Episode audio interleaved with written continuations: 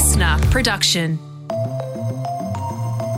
Hello, welcome to the briefing. It is Friday, November 19. I'm Tom Tilley, joined by Jan Fran. Hey, Jan. Hello, Tom. Today on the show, do you remember the shocking story from October last year? There was a newborn baby that was found abandoned in a bin in a toilet at Doha International Airport, and that led to 13 Australian women being pulled off a Qatar Airways flight by armed guards and invasively examined without their consent. She wanted me to remove my underwear, and I was physically holding them up, just Mm-hmm. asking her again and again why, like, why is this necessary? But she said, no, no, down, like, and she physically pulled them down. Unbelievable story. So, that's an interview that we're going to play you later in the show from a woman who was invasively searched on the tarmac at gunpoint. Uh, it's an incredible story. We're finally finding out exactly what happened and how this woman and six other Australian women are now trying to sue the Qatari government. We want to ensure that that's never ever going to happen again, and that's our main thing is just the basic human rights and the basic women's rights. Yeah, but the wealthy Gulf state, though, has ignored their multiple attempts at dialogue previously.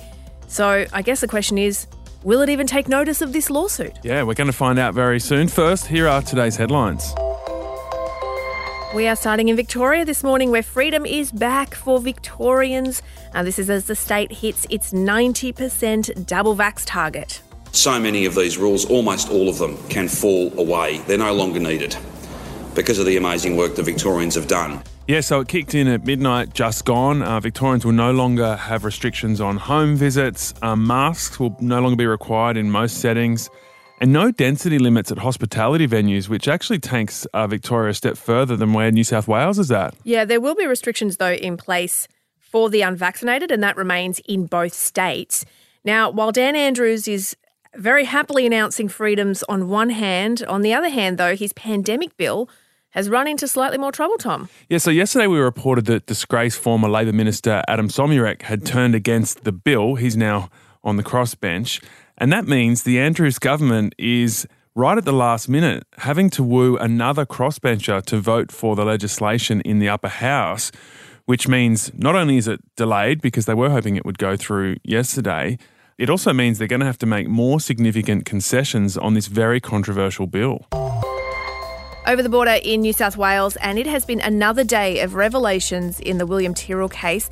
Now, police confirmed this week that William's foster mother is the current focus of the renewed investigation into his disappearance. Yeah, but at the same time, uh, the detective who was the lead investigator on the case several years ago, Gary Jubelin, is running a sideline commentary, and he described the foster mother yesterday as a very decent human being. Yeah, so he um, he told Nine Radio that he had cleared William's foster parents as suspects, and he'd done that through interviews and the use of a listening device. And by the way, when he says parents here, he does mean foster parents, not birth parents. I basically ambushed the parents and then I interrogated the parents and I formally interviewed the parents and then released the parents with a covert operation running.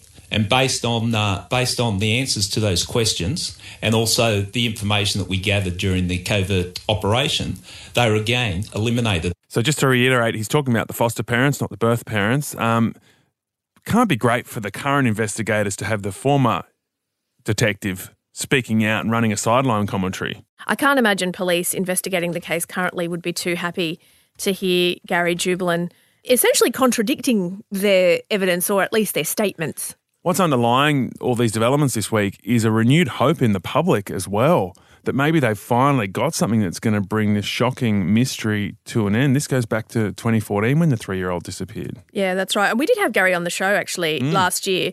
I mean, he was the lead detective in this case for a number of years and very, very invested in it. It's slightly confusing to have two key voices of people who are familiar with the case saying two different things. Yeah, well, it seems like Gary Jubelin is in a way defending his own legacy. Maybe it's not the exact right time to be doing that. And the Professional Women's Tennis Association is threatening to scrap future tournaments in China if authorities don't prove that missing player Peng Shuai is safe. Yeah, this is a big story. Even Novak Djokovic has weighed in. Honestly, it's shocking, you know, that, that she's missing. I mean, uh, uh, there's not much more to say than, than hope that uh, she'll be found, that, uh, you know, that she's, she's okay. Yeah, so Peng Shuai is a two time Grand Slam doubles champion. She hasn't been seen, though, since she came out to accuse China's former vice premier of sexual assault. This is more than two weeks ago. Yesterday, Chinese state media posted a statement reportedly from the 35 year old which said she was fine, she was resting at home and not in danger. That doesn't instill me with a great sense of confidence. I think unless we hear from her directly and see her Live. live, I think a statement from the Chinese that's that's more concerning than not, to be honest. And that's what the Women's Tennis Association chief executive and chairman Steve Simon has said. He said that the post heightened their fears for her safety rather than calm them down. Yeah, I mean the the WTA is set to stage I think 10 tournaments in China in 2022. So this is, you know, aside from being quite possibly, we don't know the situation, quite possibly dangerous for um, Shuai, it's also a massive PR headache for the tournament. And this next story is one that relates to our briefing topic. So, Denmark says that it plans to use its soccer team to highlight human rights abuses in Qatar when it takes part in next year's FIFA World Cup in the country. Yeah, so the Danish Football Association revealed that the national team's training kit um, will feature human rights slogans and messages criticising Qatar. So the wealthy Gulf state has regularly been criticised for not providing safe working conditions for the migrant labourers um, that flock to the country. They're working on the World Cup as well. And as you'll hear in our briefing, the invasive search of all those women at Doha Airport has also raised concerns about Qatar ahead of hosting the World Cup next year. So, um, Yeah. bit of bad PR noise for Qatar. Maybe they need to sort out some of these problems. Yeah, and, and PR noise that I suspect will ramp up in, in the next 12 months as well as we approach the 2022 World Cup. My unsolicited two cents, if you really want to make, No, well, you're, A I- you, are, statement. you are solicited just by being here on the podcast. just by having a microphone in front of me, I am solicited. You know what? If you really want to make a splash here, don't go. Pull out of the World Cup. Pull out of the World Cup. That's a much bigger move. No, I reckon turning up with slogans on your jerseys bigger. That's awkward. You think so? And you're Yeah, still playing? because you're still taking your team over to the tournament? Yeah, because still... when you when you pull out, you make a splash when you make that announcement. When the whole world's watching at the tournament, that's where you've got potentially billions of people watching it on TV.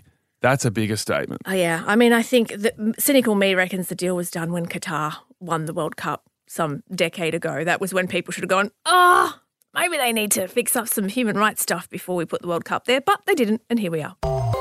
And Prince Charles has sought to reassure the public that his mother is doing well as she returned to royal duties yesterday. No, she's all right. Thank you very much. Thank you. Once you get to 95, you know, it's not quite as easy as it used to be. Bad enough at 73. Yeah, crikey. I am still like in awe that the Queen can get out of bed, let alone attend all of these events, which take effort. I read that she still rides horses. Does she? Yeah. Yeah, well, I mean, she's she's back. She's back on the circuit. She she attended her first official engagement engagement yesterday. Um, she met with British defence leaders at Windsor Castle. Who's bothered meeting with people when you're 95? She wants to keep at it. She didn't use a walking stick either, which was a, a good sign. So, good news. The Queen's healthy. Good Friday news. Um, speaking of Friday, join the briefing quiz on Instagram. It's good fun. It's quite easy. It's Well- not quite easy. I guess that's stupid for me to say that because I'm the one reading the headlines, so it's easy for me. I'm mean- just still scarred by the Good Weekend quiz. That's what I'm talking about. I just, I barely get into double figures. It's, abs- I'm so embarrassed by it that I'm sharing it for some reason. Anyway, get on our Instagram, follow us there. You get all the latest stories as well. In a moment, we're jumping into this Qatar story.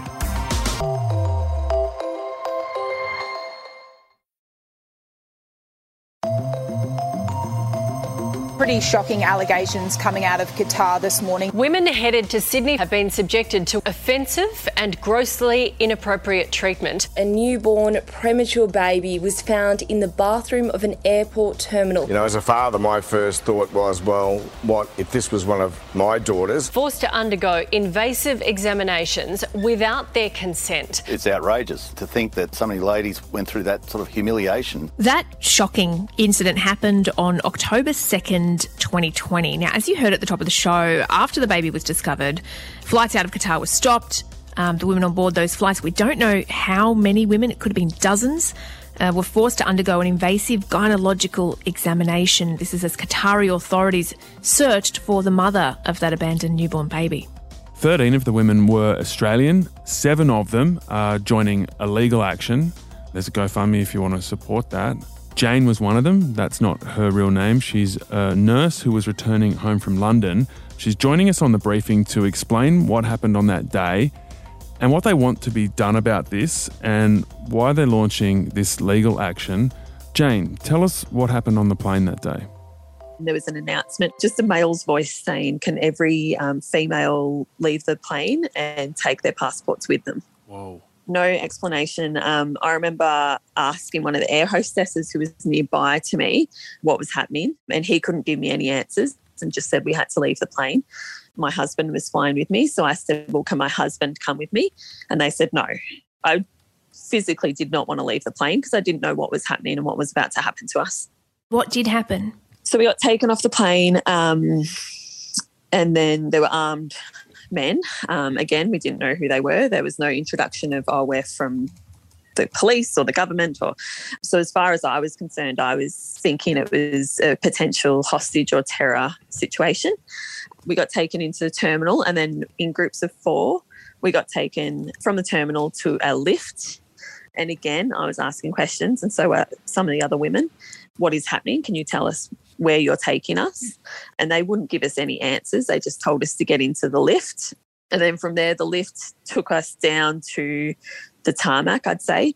And we were let out, and there were even more men with guns. We were terrified. It was such an unsettling situation.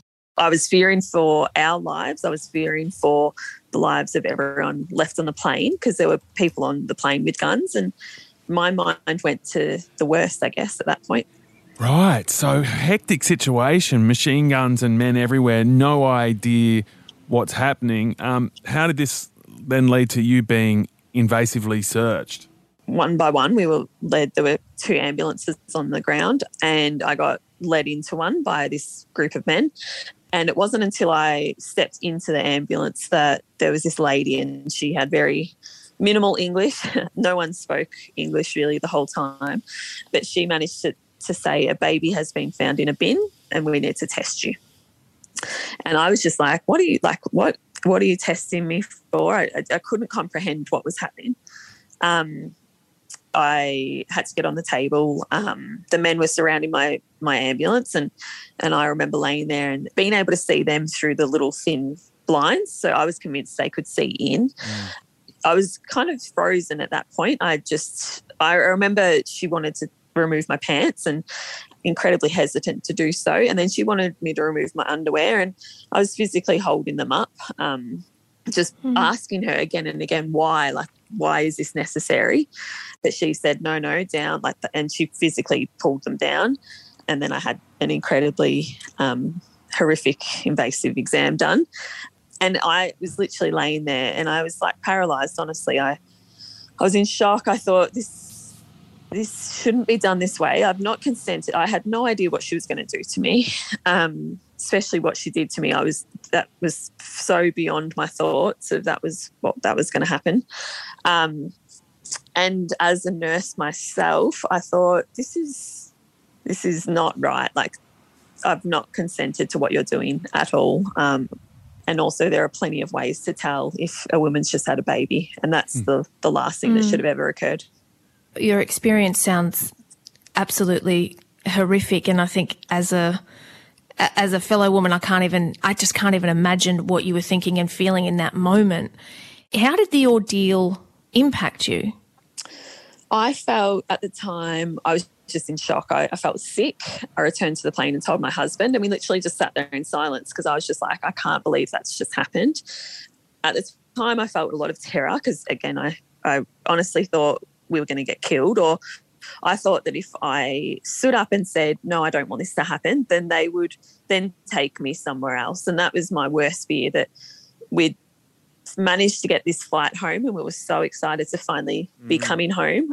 And the thought of myself being taken away with these armed security men or whoever they were, and then my husband leaving on the plane to go back to Australia and me being left alone was crippling. Like it was, it was terrifying. Even though I didn't consent to it, we couldn't say no. There was no chance to say no. There was no support offered to us. There was no one speaking English able to translate. There was no reassurance. We were very much just left to deal with it on, on our own and, and have no idea what was going to happen. In terms of how I'm feeling now, all of us, like, so there's a big group of us that are constantly in contact. We're all dealing with it in different ways. I know we've all got a lot of anxiety, we've all got PTSD. We speak to psychologists, like, I see my psychologist every one to two weeks on average. Um, I'm having to deal with like exposure therapies because the sight of, for me, like a gun or an ambulance or even a rubbish bin or a public toilet is enough to make me really panic. It's affected my job. So, as I said, I'm a nurse. Um, so, there are many things that have come up in my job that have made me really panic. And I've had actual anxiety sort of panic attacks at work where I've literally hidden in cupboards and unable to breathe and we're not coping very well like it's it's been quite tricky but now we're getting to the point that we're also angry and we're getting pissed off that that nothing's been done really so tell us what you think of the response from the Qatari side and even from the Australian government and what you hope this lawsuit might achieve so the response from the Qatari government I think was quite appalling. Um, there's been very little communication between both parties. We have reached out to them and we've always said that our door's always open. We want to have a discussion with you and find out why this happened and and how this was made to happen. We have sent letters that have either been ignored or they're rejected and um, have come back and said that we've got no merit, which I think that's the most insulting, insensitive, appalling response they could have ever given us. And they have acknowledged that that was an illegal decision and they have prosecuted one particular male. And I think he got a fine of like $3,500.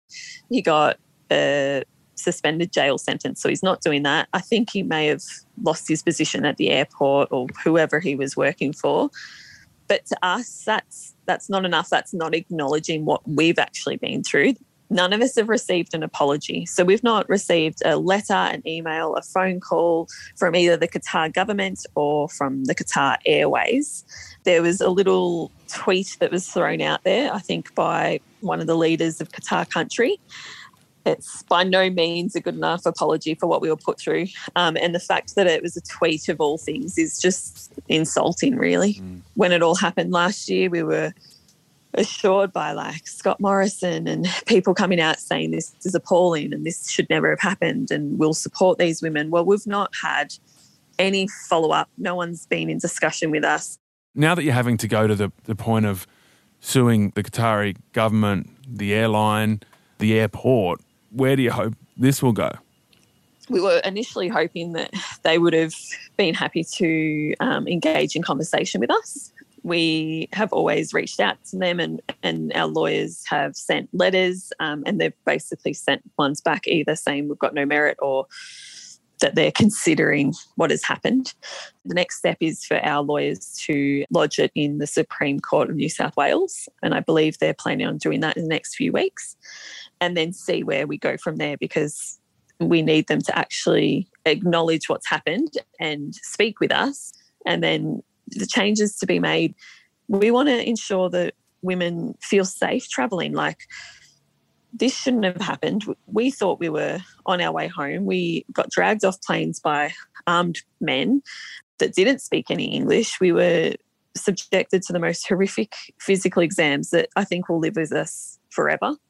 And the terror that we thought we were a part of is something that I don't see ourselves like we will never forget that. And it's it's definitely had a huge impact on our lives so we want to ensure that that's never ever going to happen again and that's our main main thing is like just the basic human rights and the basic women's rights mm. do you want financial compensation for this it's not the forefront of our concerns, to be honest with you.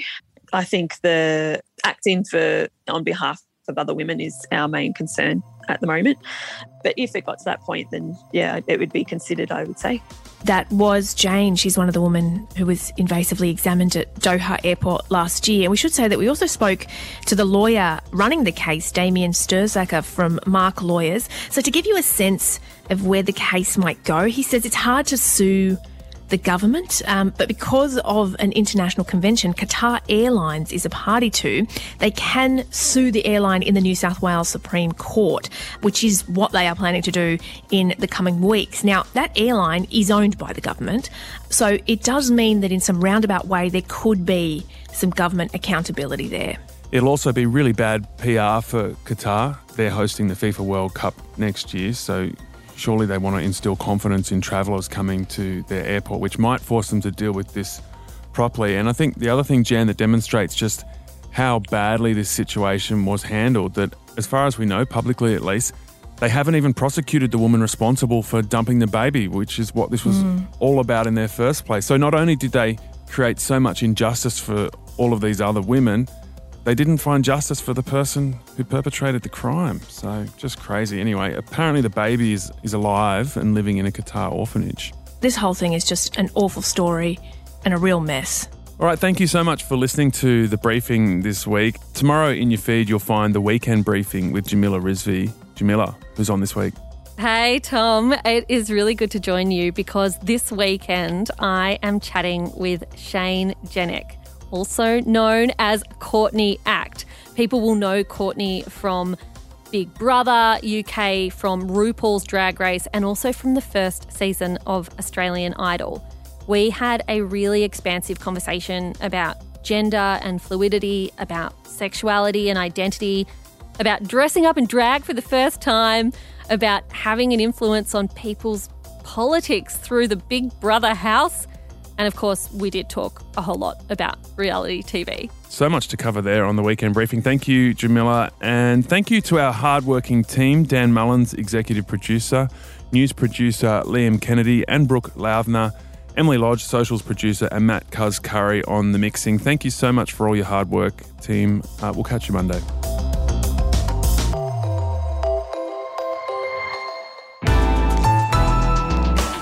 Listener.